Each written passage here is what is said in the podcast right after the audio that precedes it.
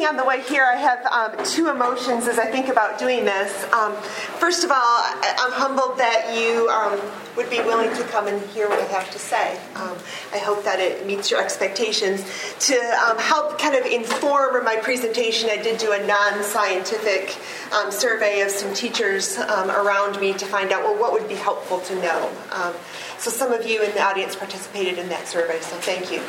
But second, I have to admit that um, I'm a little nervous. I teach at Calvin, and my population is minimally interested 21 year olds um, who um, sometimes stare at me from behind their laptop screens and they're thinking to themselves, Do I have to know this for the test? So, do you have to know this for the test? No. Um, it's refreshing um, to speak to a different audience, but you are also professional educators, and so that does make me a little bit nervous.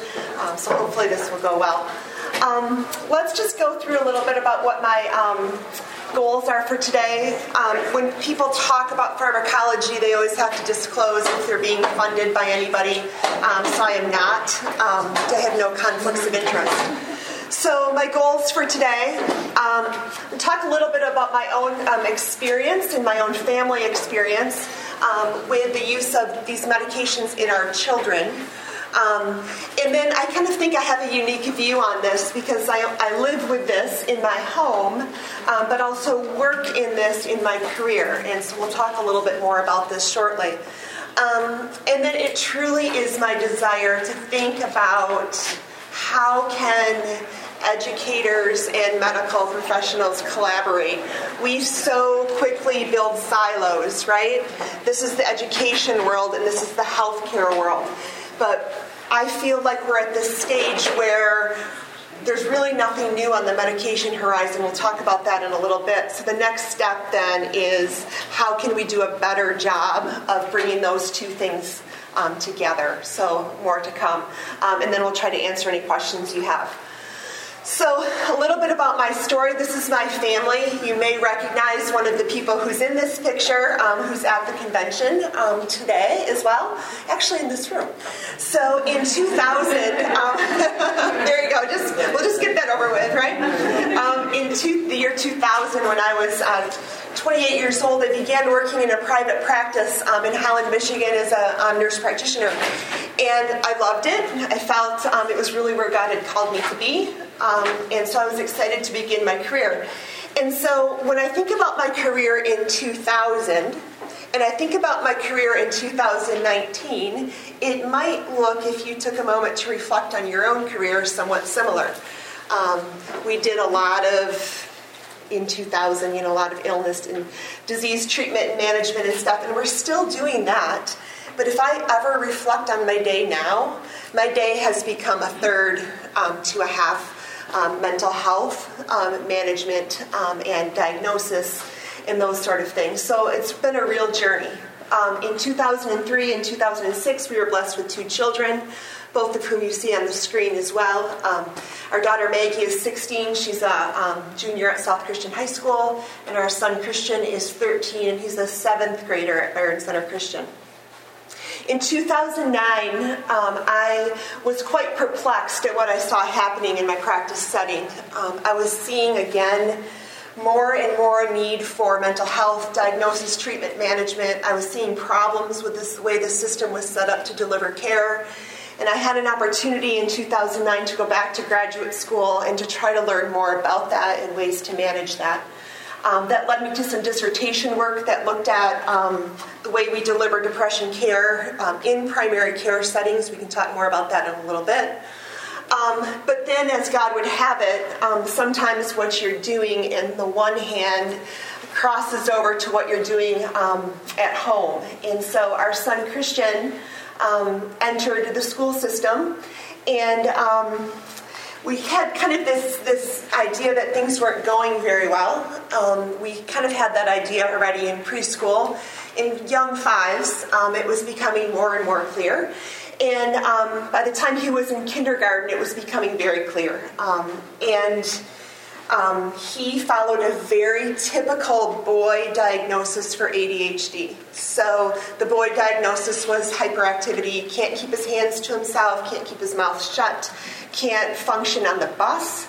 Um, and um, through the help of a very um, loving um, kindergarten teacher who might be also in this room right now, um, we came to uh, the realization that um, Christian was not going to be successful academically or socially unless we stepped in. We had done everything that that we could do outside of that. When we brought him to his pediatrician, his pediatrician said, What took you so long? I saw this two years ago. And I chuckled and said, Well, he's my kid. Like, we wanted to try everything else. So, um, our son started on ADHD medications uh, in kindergarten, which is very young um, and somewhat even controversial. Um, but he did. And I have to share my mom heard a minute. Um, I'm a, prescriber and a provider. My husband is an educator. We loved our son and we knew this was the best thing for him. I'm going to get emotional in a minute. but um, giving your child the mind altering medication is really hard. And um, I'm sorry, I, I remember crying that Saturday morning because we were going to start on a weekend just in case it didn't go well. Um, and he, Mommy, this is yucky and I don't like this. And that's a really hard thing. Um, but anyway, get it together here a minute.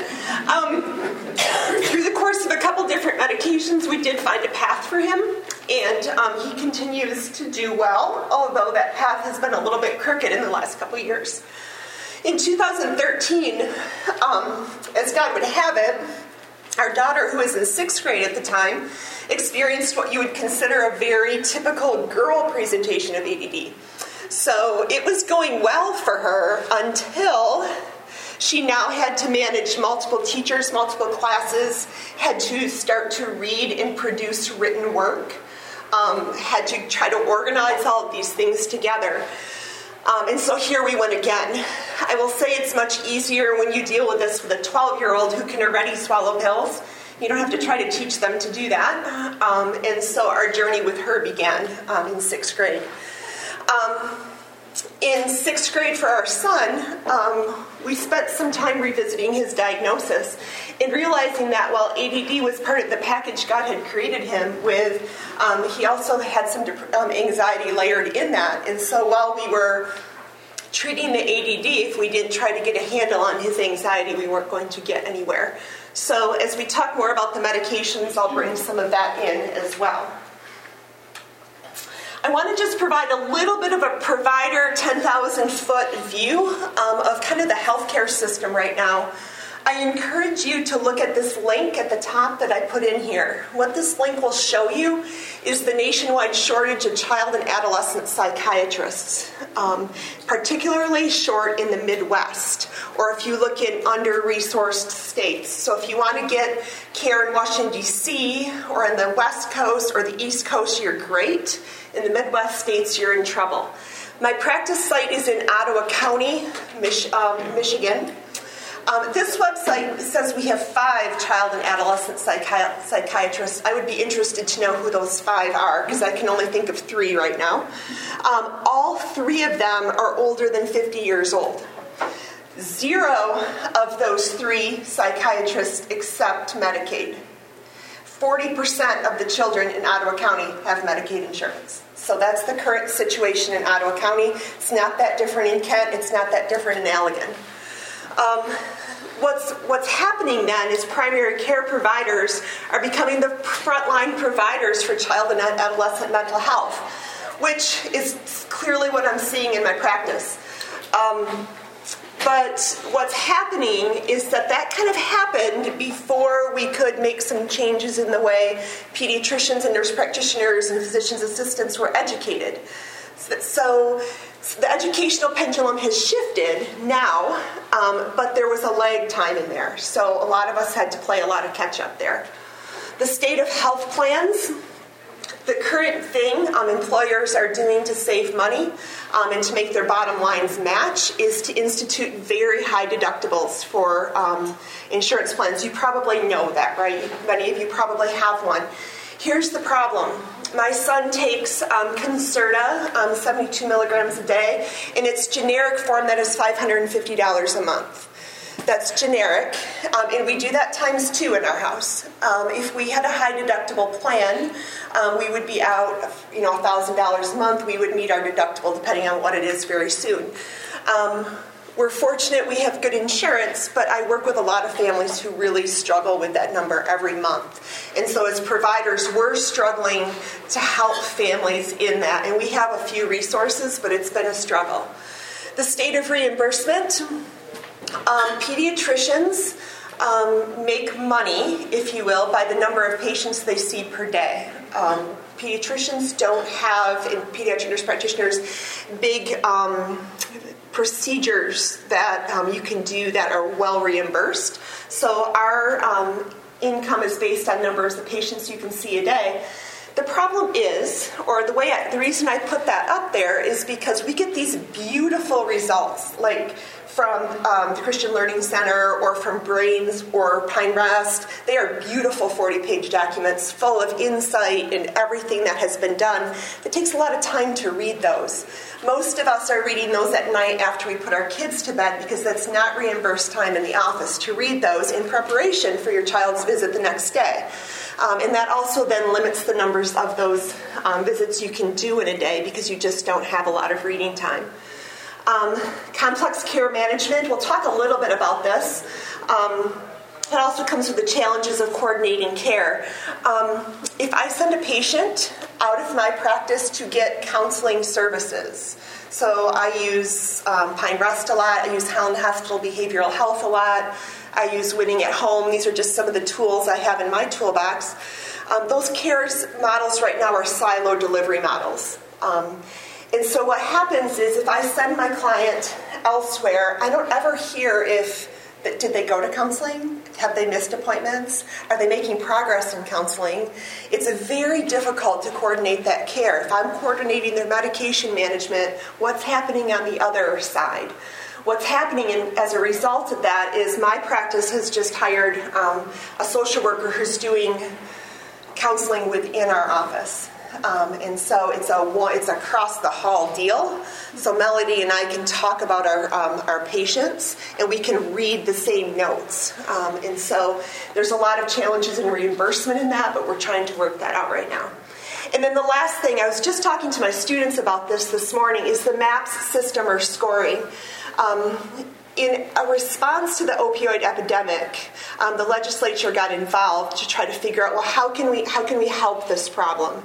Um, I, I, might show a little bit of bias in that I think we're in a little bit of an overcorrection right now, um, making it very difficult to prescri- prescribe controlled substances. I work in a practice that has 12,000 patients.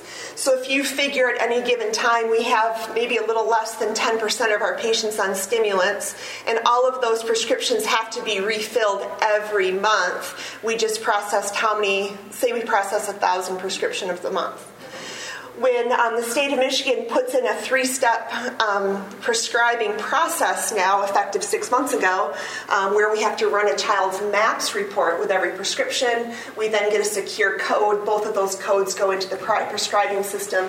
You've just created a lot of work. Um, and so it's become a very complex system. Um, so, two truths and a lie. I play this to my kids sometimes. I hope that the, the answer to this is somewhat obvious, um, if you will. Um, the lie is A. But I did put this up here to help kind of um, combat a myth, and that is um, that dietary interventions are successful or helpful for children with ADHD. There is some small um, evidence, probably for fish oil. Um, or DHA-ARA. There's probably some small evidence to decrease the amount of red dye that is in foods. Um, but other than that, nutritional interventions alone um, are not successful in the treatment. Um, what is very true is that ADHD is a complex change in brain structure, function, and signaling. Um, and then making the diagnosis requires the input of two professionals from two of the child's environments. So if you ever hear of um, providers who are talking to parents on a one dimensional view and making a diagnosis, um, you need to leave um, that is not accurate. They should never be done. You need the input of a second professional. You need the teacher input. You need the daycare provider input. You need something else to help you round out that picture. This is a, it's short, um, but I thought it was really good and it gives you a break from listening to me talk. Um, try to do this for my students like every eight minutes or so, right? Um, so, strange, um, ADD is a, a, problem of structure, function, and signaling. Now, structurally, um, we can show all of these changes on MRIs, PET scans, things like that at this point.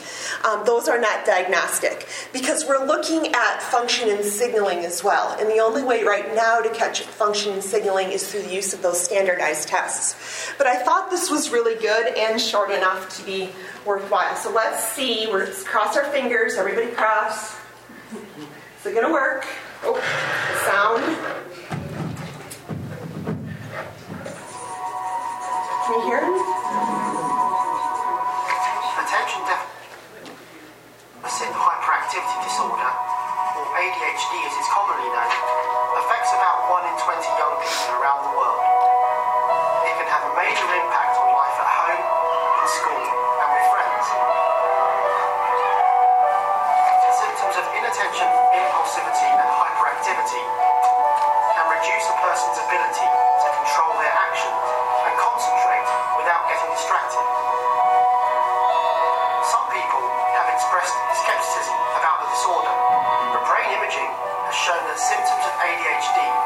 associated with a series of abnormalities in the development and function of parts of the brain.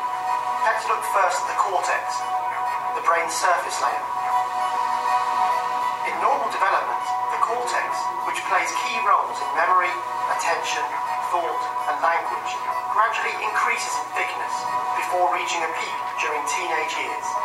Scans have shown that in children with ADHD, the cortex generally develops more slowly, particularly in frontal and temporal lobe regions, which are important for memory and controlling behavior. Typically, the frontal cortex, along with other major parts of the brain, are smaller in children with ADHD than in those without. These different parts of the brain do not operate in isolation, but interact extensively to form networks controlling functions such as language, attention, and movement. The activity of different networks increases and decreases to allow different functions to take place. For example, while you are watching this video, activity in networks involved in processing information will have typically increased, while activity in networks involved in mind wandering will have typically decreased. In a person with ADHD, the activity of these networks is impaired, and connections within the networks are disrupted. And when we look more closely at the communication between these networks, there is also disruption in the release of the chemicals dopamine and noradrenaline, which are responsible for relaying messages between brain cells. Overall, when children with ADHD carry out particular tasks, some networks are not switched on enough, while others remain switched on too much. Research from around the world has shown widespread differences in the development and function of the brain in children with ADHD. While we can't yet use brain imaging to diagnose the disorder, the more we can learn about ADHD in the brain, the better we can understand the symptoms that children with ADHD experience in everyday life,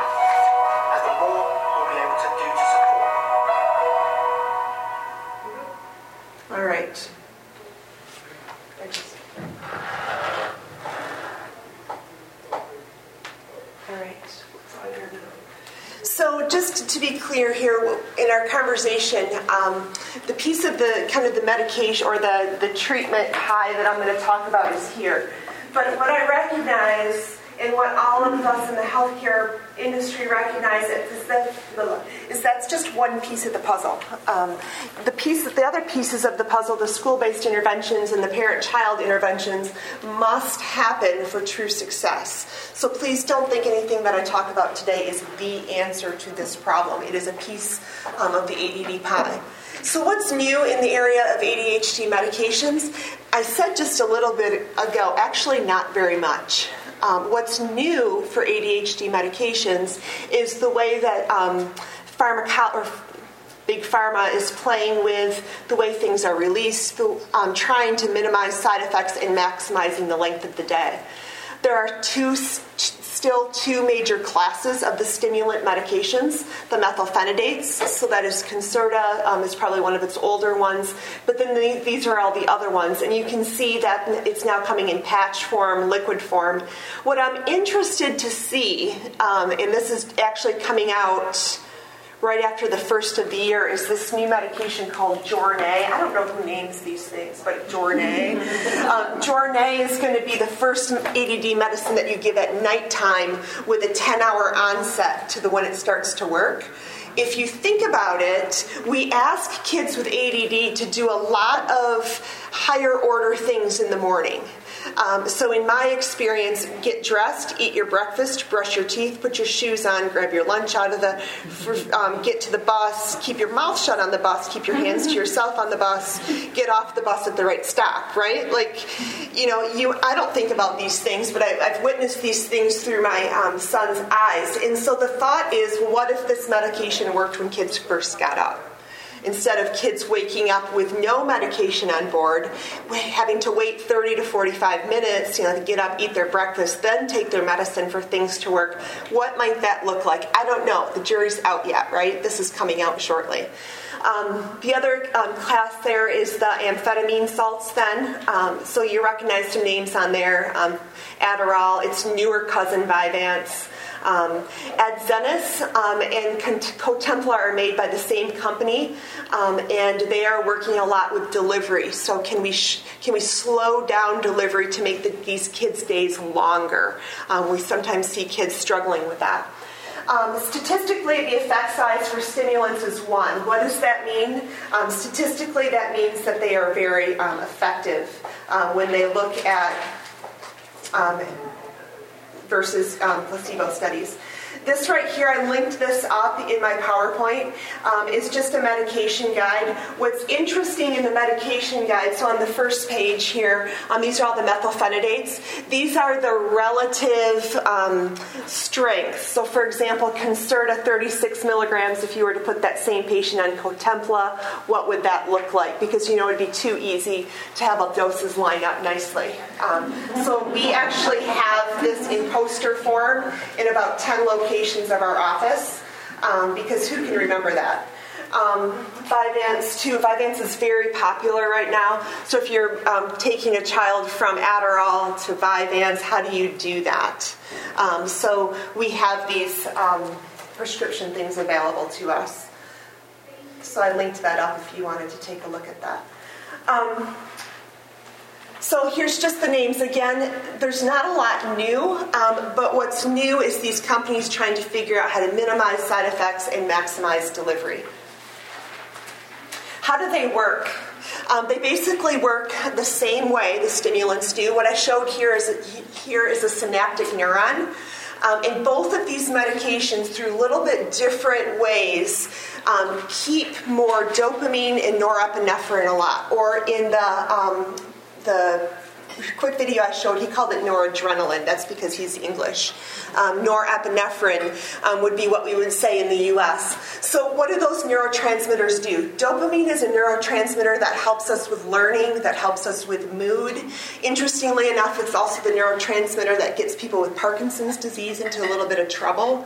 Um, when they don't make enough of it, you see movement and speech problems. Um, dopamine is our reward center, it's our feel good center. Um, so it keeps more dopamine around. It, they also keep more norepinephrine around. Norepinephrine um, is also a mood medication. It's also um, an energy medication. Interestingly enough, though, when people are very sick in the hospital, we put them on norepinephrine to keep their blood pressures up so their blood pressures don't tank. So, as a result of that, um, kids with ADD are at risk to have high blood pressure problems, and that's one of the parameters we need to watch. Um, we need to know it's normal at baseline and that they didn't have any trouble once they started um, going on um, ADD meds. The dopamine transporter, while I'm on the screen, I just wanted to talk about the dopamine um, neurotransmitter a minute. Dopamine and nicotine are very closely related. Um, so, kids with ADD and we have been had very um, frank conversations with our daughter about this. Your brain craves dopamine. It just does. At its baseline, it's a little dopamine deficient. ADD brains are. Um, we give you these medications, it makes more dopamine, but the other thing that will do that is nicotine. Nicotine very strongly binds in there, um, creates a more dopamine around. The more dopamine it makes, the more nicotine receptors it makes. So that makes you crave nicotine. So that's where I think we see a lot of this vaping epidemic, where we see um, cigarette smoke um, in young people. Their brains crave it more than um, their unmatched peers. And um, if we do not treat their ADD um, with stimulant medication, they will find a way to treat it. Um, and we also have to have frank discussions about that. These kids may vape once or twice and find themselves addicted, whereas their matched peers may not. There's also some non stimulant medications that are out there. You may have heard of the um, one atomoxetine or Strattera. Strattera um, is a norepinephrine reuptake inhibitor, so it does not work on the dopamine receptor at all. Um, it actually came to the market as an antidepressant a long time ago. It never worked very well, so it got put back on the shelf. Um, and actually, there was some research from um, Western Michigan um, that brought it back out of the shelf um, and is now being used as a non ADD stimulant or non stimulant. And then there's the um, alpha 2 drug. So this is Intuniv or clonidine. Um, you'll see that the effect size for these is much smaller. So do they work? Yes. Are they as effective? No. Um, but these are other choices for kids who may need more therapy beyond what um, the stimulants can do for them, or they don't tolerate stimulants because their blood pressures go up or they have problems like that. I'm going to talk about the black box warning um, when we talk about the antidepressants in just a little bit. How do these guys work? Um, very similar uh, mechanism of action. They're working in that synapse to prevent dopamine and norepinephrine kind of reuptake, so you have more of these neurotransmitters hanging around.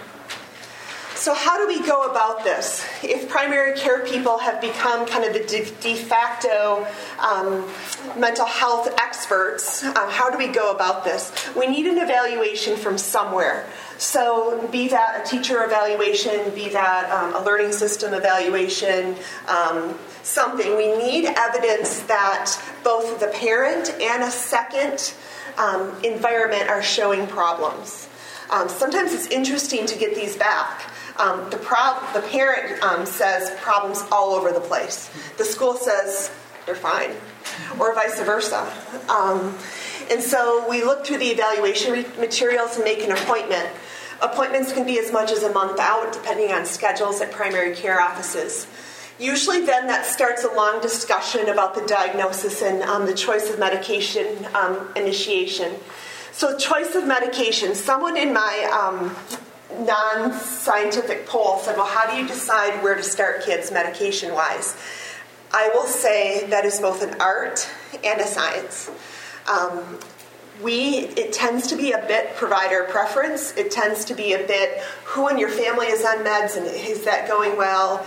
Um, or it is can you swallow pills or can you not swallow pills or will you do a liquid? So it's kind of i wish i could say there's a black and white treatment. We do this we always do this we don't do this. It's not true. Um, that is an art form of the choice of medication.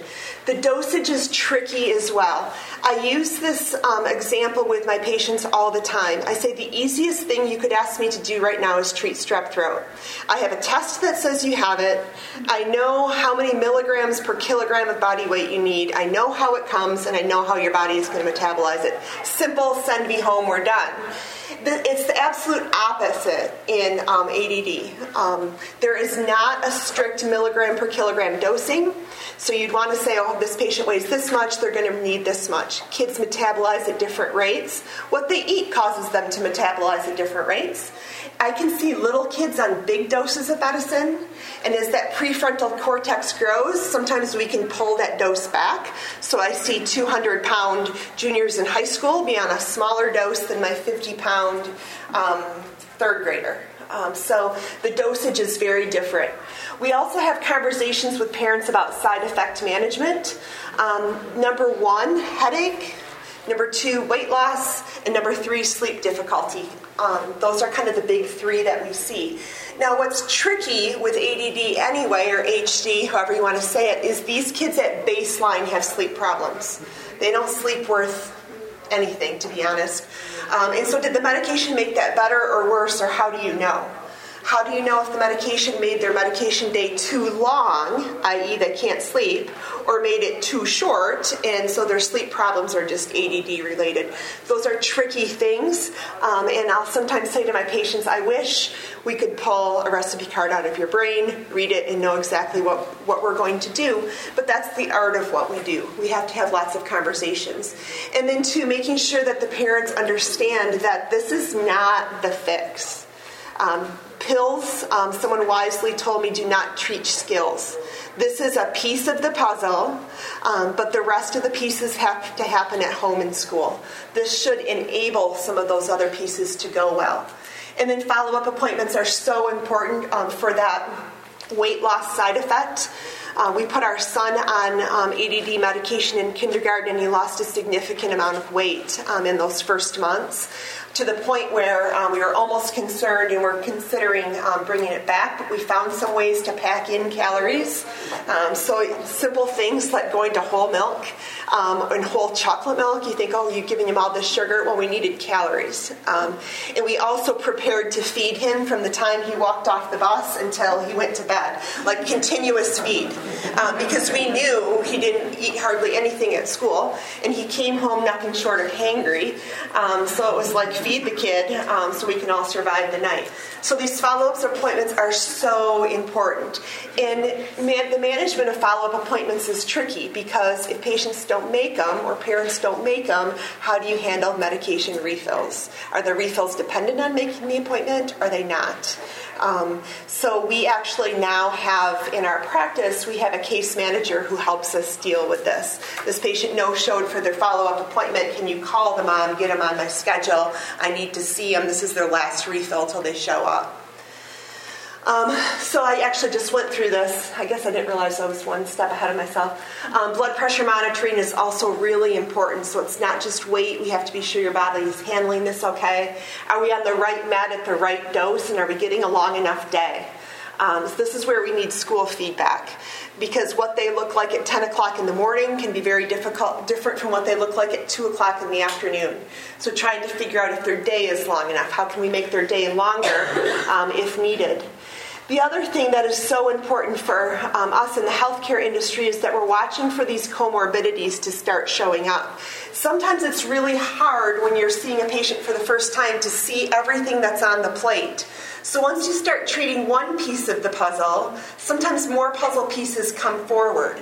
So you may start to see depression, anxiety, some obsessive compulsive disorders, sleep disorders, and so continually monitoring those things. Remember that kids with ADD or HD will have more depression and anxiety than their unmatched peers. And so it's very important for us to have a constant eye um, on those symptoms. I don't, I like this. Um, this graphic, but I don't like its title um, because I don't think we actually have to explain ADHD to teachers. I think teachers know what ADHD is, there's no question about that. But I like the graphic um, because it shows, you know, what we're seeing, the tip of the iceberg, the behaviors. Um, there's so much more behind those behaviors. Um, and this is where all of those good school based interventions come from that, that we can't really get with meds, right? um, not learning easily from reward and punishment, impaired sense of time, weak executive functioning. Um, I can fix, know, the medications will bring us a ways in that, but those are the life skills things that, um, that kids need to learn, and we need to help them learn. The parent view, um, I have to switch um, gears here because this is kind of one of my mantras. Having kids on stimulants in 2019 is a part time job. So I want you to just get this parent view a minute. Um, now that the MAP system has clamped down, refills have clamped down, things are very difficult to get. Um, you know, you get the initial evaluation, your prescription, so you go to the pharmacy with your prescription, and the first time it's easy. Um, because they give you your medicine. After you prove who you are to the child and give them your um, your driver's license and you, all date of birth and all that stuff, so that's that's the easy part. Um, sometimes the difficult part is cost. I already addressed that. Um, but the second two um, things, insurance regulations and prescription regulations, are the trick. Um, these prescriptions can be filled every month, plus or minus two days. So, for example, my son is on the 17th right now of the month. I cannot refill his prescription on the 16th nor can I call the pharmacy for a refill on the 16th. Um, they will not process it, they can't. The state of Michigan doesn't allow it, period. Your insurance won't fill it, can't do it. So I call on the 17th. You have to call every time um, for a refill. If not, call your provider first, and then they send it to the pharmacy um, because they can't put extended refills on controlled substances. So sometimes I feel sorry for myself in that. Oh, this is such a pain in the neck. And then I remind myself I have a phone that works. I have a car. I don't take public transportation to the pharmacy. Um, I have a husband who can be, watch the kids at home while I do this because heaven forbid you had to drag these kids into the pharmacy with you. Um, that would be kind of a nightmare. Um, and I can pay for it.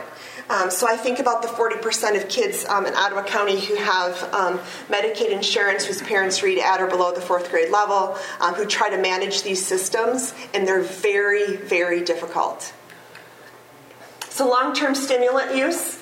Um, there's some emerging evidence um, about brains, um, that there's increased white matter um, in kids who've taken methylphenidate for a long period of time. I already said there's abundance of evidence that if we don't treat teenagers, especially their ADD, medication wise, they will find a way to treat it. Um, and so that could look like nicotine, that can look like marijuana, and that can look like alcohol. Um, and so our stimulants controlled substances, yes, um, but these things also carry with them um, a variety of risks as well. Um, over time, um, kids can develop some tolerance, so they can they're on a dose for a while, and you think they're doing well, um, and then they start to either they outgrow their dose or their dopamine receptor gets a little lazy, and they need a little bit more of the same dose to get the same result.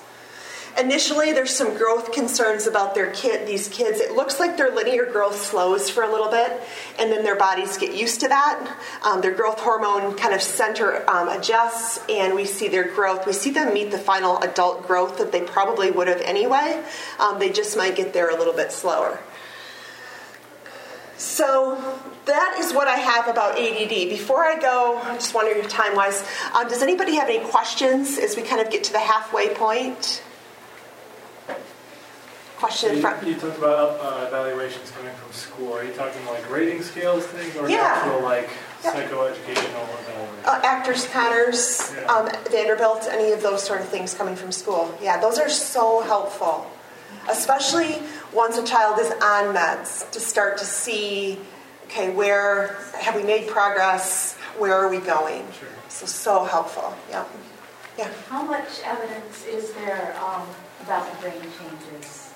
That, so that's a little bit of an emerging science. Uh, we're entering this whole new period where we can start to see brain structure change with some of the advanced evidence or advanced imaging techniques we have. The problem is, as these imaging te- techniques are emerging, we don't have the baseline data from 10 years ago on some of these kids or five years ago. So I think we're going to have more evidence going forward um, for actually some good changes in the brain. Um, but again, those are only structural changes, and we have to remember that ADD is structure, processing, um, and signaling. Um, so it's a little tough to say. I don't have. I think that's an emerging evident um, area of research. Yeah. yeah. Um, as you see children go through your practice, do you see as they get older, do you see more of them come off ADD meds or increase their ADD um, I want to go back a minute because I forgot to say something about that. Um, it, it is our practice, if you will, or um, a lot of the things I say is that I don't really believe that kids outgrow ADD. I think it changes as they get older. And for some of them, their doses may go down. Their prefrontal cortex starts to grow and mature. They start to display less impulsive, hyperactive type things, but they still have that inattentive piece. The research about kids driving with ADD um, is impressive, um, and it, this is, in my opinion, and all of these things here, um, in the opinion of our practice, um, why ADD is a 365 day a year diagnosis, not a Monday through Friday diagnosis. Um, and we like to um, convince people to stay on those medicines, even if you're not in school. So, the other thing is, as we transition these kids to college, we usually have a long conversation with them. Because what if you have night class? Or what if your first class in the day doesn't start till noon? Or how do we make your day long enough? So, how do we, what are your different medication taking strategies? Um, to kind of get you where you need to be, and how can you recognize that too? Because we need to get those kids thinking and advocating for themselves as they enter adulthood. Yeah. So in the discussion about ADD and ADHD uh, in the medical field, along with medication, is there any discussion about the science of neuroplasticity and neuroplasticity uh, therapy programs like the Arrowsmith program? Not familiar with the Arrowsmith program. Can you? Uh, based on the science of neuroplasticity, uh, Yeah. you do all of these activities to uh, to retrain the brain. Okay. Um, so, neur- bio or neurofeedback. Yes. Um, NeuroCore is a big company in Grand Rapids that does a lot of biofeedback. Um, so there is very weak evidence for that um, in ADD. Um, the evidence looks like while you're doing it, it works. Um, so, if, and if you want to keep doing it, um, you can maintain that effect, but it looks very difficult to maintain the effect once you stop the therapy. Um, and insurance, in at least in our area, has been slow to get on the bandwagon. I think they're getting there slowly now. Um, so there's been some in my reading of it, in my understanding of it. In fact, the American Academy of Pediatrics just republished their practice guideline standards in October of 19. So they just came out like a couple weeks ago, and there's actually no mention of that, um, of the neuro or biofeedback um, as a treatment strategy.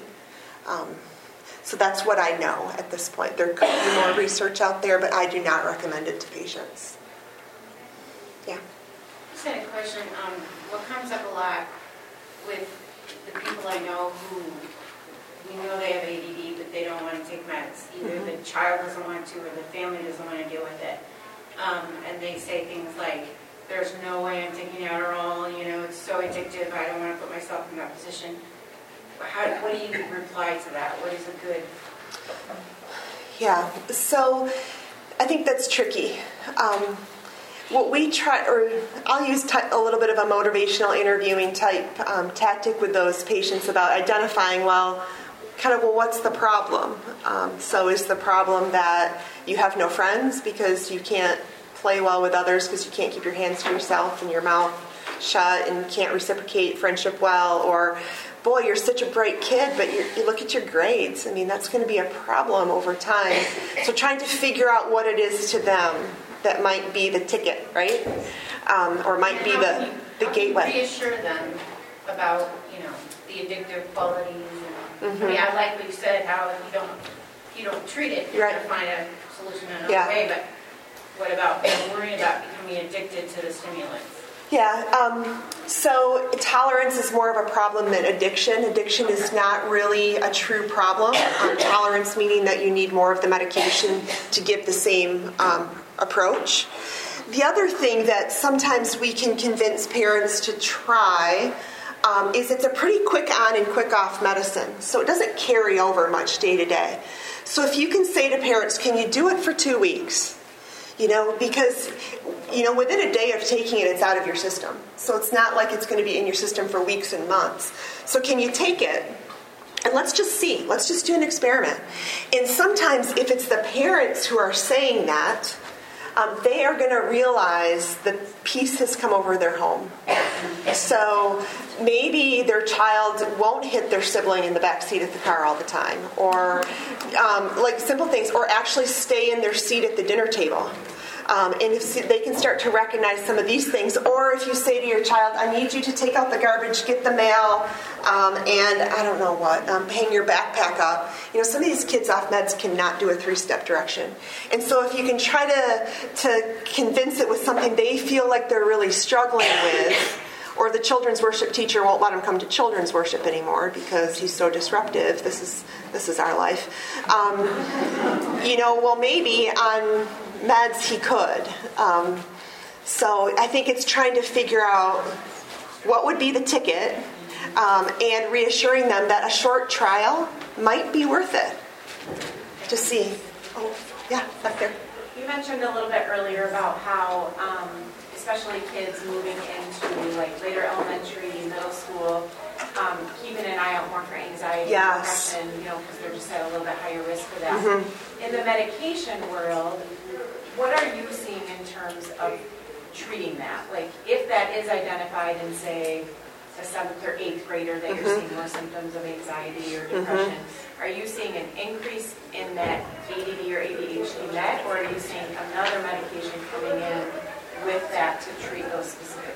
So you're actually foreshadowing my next um, couple slides, um, but we see a second medication come in because if you drive the stimulant in anxiety, you drive the anxiety. Um, if you keep saying, "Oh, the child's anxious," um, but boy, they're really inattentive, more stimulant makes that child more anxious.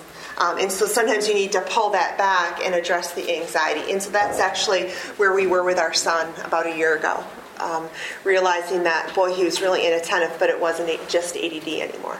Um, and so we had to add. So we'll talk more about that in just a minute. Great, we've got 15 minutes? Ah, okay. Last question here, and then we'll go on. Um, what's your response to parents who say, I don't want to try stimulants, but I want to try this homeopathic, this ally, this essential oil? Can I just play my hand a minute? I can't stand the essential oils movement. I just can't even stand it, but that's not professional for me to say. So, um, Right, so as a professional, how well, I'm sorry, what did somebody Give say? you an amen. Oh, okay. Here's the, what I might try is let's make it objective, right? So if you have an ACTeRS or a Conners, um, you could say to the parent, you know, this is a standardized tool.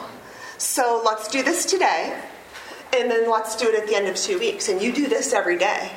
Um, and let's just see if there's a change. Because it might be a way to objectify what's happening. Um, to say, versus saying, oh, well, we don't think this is helping. Um, it might give you a little bit more teeth, um, so to speak. Um, because if it's truly helping, then the standardized test should show it, right? If it's a truly good standardized test. So.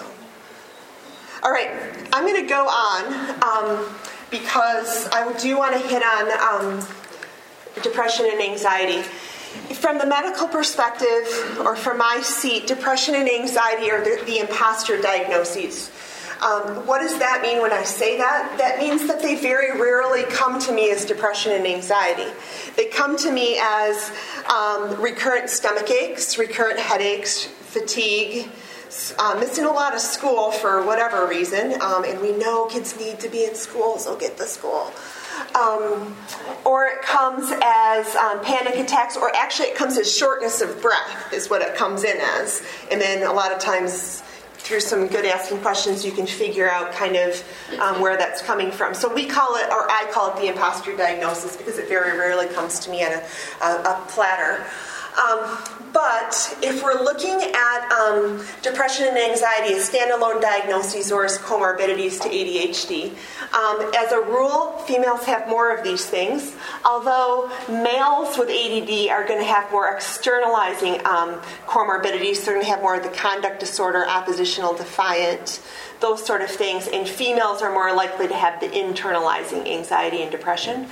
So, outside of the ADD world, it's about a 20% prevalence for depression. So, prevalence meaning all teens who are struggling with a diagnosis, not new diagnoses, and anxiety up to 30%. Um, and a big thing that's um, entered our world is universal screening for depression um, at every visit, regarding, regardless if you come in for a sprained ankle or if you come in for your well child visit, um, you need to be screened. So the million dollar question is Does universal screening over identify it? Are we over diagnosing? Um, I don't have time to talk about that. I'm not sure that there's a good answer for it, actually. Um, two truths and a lie. People cannot just get over it. Um, we have to remember that suicide is the third leading cause of death among adolescents in the U.S. This hits home with me because the door that opened my professional career as a nurse practitioner opened because a teenager of one of my colleagues committed suicide. Um, and so she needed to take some extended time off as God would have it. I was graduating around the time there was this opening, um, but that's ultimately the circumstances that led to my first job. Um, and these are also complex disorders. I'm going to skip, these are short video clips if you want to um, watch these about um, in, for the interest of time. I have a love hate relationship with technology. My students know it too. So sometimes I have to ask the 21 year old in my class, like, how do I fix this? And they talk, Professor Lubbers, do this. I'm like, oh, okay, thanks. Me just forward past those minutes. My apologies here. All right. The treatment for both depression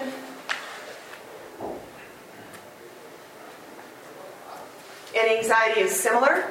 Um, the first line medications are the use of medications called um, Clay, can you fix this? Yeah. I'm the 21 year old in our house. Make it happen. I don't know. Um, so the, the treatment for both are the same. It's the, the selective serotonin reuptake inhibitors. What does that mean? Serotonin is the thank you. That's fine is the um, chemical in our brain that makes us feel good, that causes relaxation. Um, and when we have more of that neurochemical around, we feel better. Um, so, treatment for both depression and anxiety is similar. We tend to categorize these things into mild, moderate, and severe. The trick with that is that there's no agreed upon definition as to what is mild, what is moderate. I think everybody can agree with what severe is, but it seems to me that mild and moderate is quite fluid. I can see kids having a pretty good day, and I think they're okay today, but when I talk to them, in the last two weeks they've missed four days of school because they've had such horrible stomach aches. We've ruled out all medical causes, by the way, I'm not jumping right to this um, diagnosis. Um, so it seems kind of um, kind of fluid to me. So, treatment for mild depression or anxiety is actually not medication. Um, it is um, some sort of therapy. Um, cognitive behavioral therapy um, first came about by Dr. Aaron Beck. Um, the treatment challenges, I already talked about the silos of care. The fit of the teen, teen to the um, therapist is huge. That's why I tend to only work with a small number of them so I get a sense of who's who and how are we going to fit. And then also the buy in of the family. Um, they have to believe that this is going to be helpful. Um, if the buy in is low, um, your likelihood for a good treatment outcome is also low. Um, and then mo- modes of delivery of this therapy are an area of study. So my dissertation looked at well, what if um, a nurse practitioner, i.e., myself, could deliver this therapy in the office if I could be trained to do that. Um, it, it, didn't work that well for a number of reasons, but I'm still not sure it's impossible, but there's a reimbursement hurdle to that. Um, that's another lecture. So um, we don't have time for that. So the most researched SSRI is fluoxetine, and this is the only one to be approved by the FDA for the use in children and adolescents. Um, fluoxetine is very good at putting more serotonin in the synaptic site. Serotonin makes us feel good. Um, all SSRIs, selective serotonin reuptake inhibitors, and remember I said a little bit ago, atomoxetine or Strattera is an SNRI, selective norepinephrine reuptake inhibitor, have a black box warning on them. You must talk to your families about this or they will not take it because they're going to get a big piece of paper from the pharmacy that says, from the FDA in 2006, there seems to be some concern with putting um, adolescents and children on antidepressant medications because it seems to make them feel better. And so when they feel better, are they more likely to complete a suicidal act or less? It seems to me like a giant chicken and the egg conversation. Were they going to commit suicide anyway? Did the medication really make a difference? How do you know? So this created this big uproar um, in the medical community around the time that came out, and the uproar has not totally gone away. Although some newer research is looking like the meds weren't the problem after all, or now we're putting the chicken after the egg or before the egg or something like that. Um, but there seems to be a lot less nervousness about prescribing now. Um, but the warning still comes on the package uh, when parents pick it up at the pharmacy. So if you don't tell them, they won't take it. The treatment, writing the prescription, I always say is the easy part. Writing the prescription um, is just as much an art as writing the ADD prescription. Um, what I try to do um, is have a conversation about what are your target symptoms and what symptom I'm trying to get rid of. If the patient has depression and is very low energy, I'm going to use a different med than if they're anxious and can't sleep. I'm going to use a different med than if they just have overall day long misery that is both. Um, side effect management, we know that the longer the patients take these meds, the better they feel on them. But you have to get them to buy into that. So if you have a stomach ache on the first week of your medicine, you may call me and I will tell you I'm sorry and that must be miserable and I will feel sorry for you, but I will not change your medicine because you have to take it to get over that hump. If I change your medicine in the first week, then you're going to start that all over with another medicine. In the end, we chase our tail and don't get anywhere. We have to do a lot of teaching too. Americans love quick fixes, don't they? I take this medicine and I feel better. And ironically, that's the case with the stimulants, right? I take it at 8 and by 8:30 I can tell that it's working. Um, it's not the case with the antidepressants. And um, we think it's six to eight weeks. Six to eight weeks is forever in the life of a teenager. You tell them six to eight weeks, they look at you like you have got to be kidding me. You haven't had anything better than that? And I say, I don't. So we have to manage the expectations. Um, they are not going to feel better tomorrow. They also need the buy in, though. In order to be better at six to eight weeks, they have to take it six to eight weeks. So they can't quit at day 10, they can't quit at day 7. The other thing is the importance of therapy. There was a, probably one of the first and the biggest studies that still has been done is called the TAD study, which is the Treatment of Adolescents with Depression study in 2012. Um, it's a 600 um, adolescent multi center study. And they took depressed teenagers and they, they said they were depressed by screening them on this, this instrument, and they broke them into four groups. So, for one group, they did nothing with these kids. For 12 weeks, they did nothing. For another group, they put them on Prozac or fluoxetine. They started them at 10 milligrams for a week and then they put them up to 20. The second group, they only sent to therapy and it was a very structured cognitive behavioral therapy. And the third group, they sent to therapy and put them on meds. So at 12 weeks, which group was the best? Therapy and meds. Yeah. They outpaced the meds group all in all. At one year, um, the meds only group never caught up. It was the therapy and meds group that outpaced at every standpoint. So to say to somebody, take this med, you're going to get better, you are going to get, you are going to feel better, but not as good as you're going to feel if you're willing to do some therapy. And there's some different theories on that. I have a colleague who will only prescribe antidepressants to someone in therapy. I don't have that approach because I think you have to buy in. I can't make you go, I can't make you love it, um, but I can coax you that way over time. Um, and so that's this approach I've adopted, not necessarily saying it's the right one, that's kind of what works for me. Uh, follow up visits, we must see these kids back. It is malpractice, in my opinion, to write a prescription and say, go be well. I want to see you back at three weeks. I want to hear about your side effects. I want to hear about your sleep. I want to hear about whatever it was we were trying to make better, knowing that it's not all going to be better yet, um, but we should be on our way.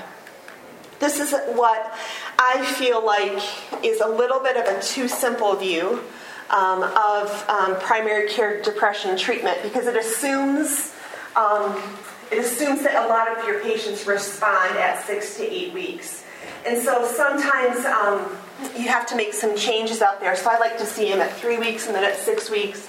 Um, and a lot of times playing with doses. Try not to change too many meds before eight weeks. And I usually, this is my own preference, I'll make one med change, and if I'm still not um, hitting it right, um, I'll refer to psychiatry, provided I can get there. Um, so this is just a kind of a flow chart. Oops, I already did that one. Wrong button. All right, where am I doing for time? It is 3:15. Um, my last thing was just going to be these things show up in kids with autism at even greater rates than you would guess. There's the three A's: autism, ADHD, and anxiety. You see those three together all the time, um, and so thinking about that as a special population too. Um, I apologize that I went so long. Um, I will be available for any questions, though, if you want to um, ask a question. And I thank you for your attention this afternoon. It was a pleasure.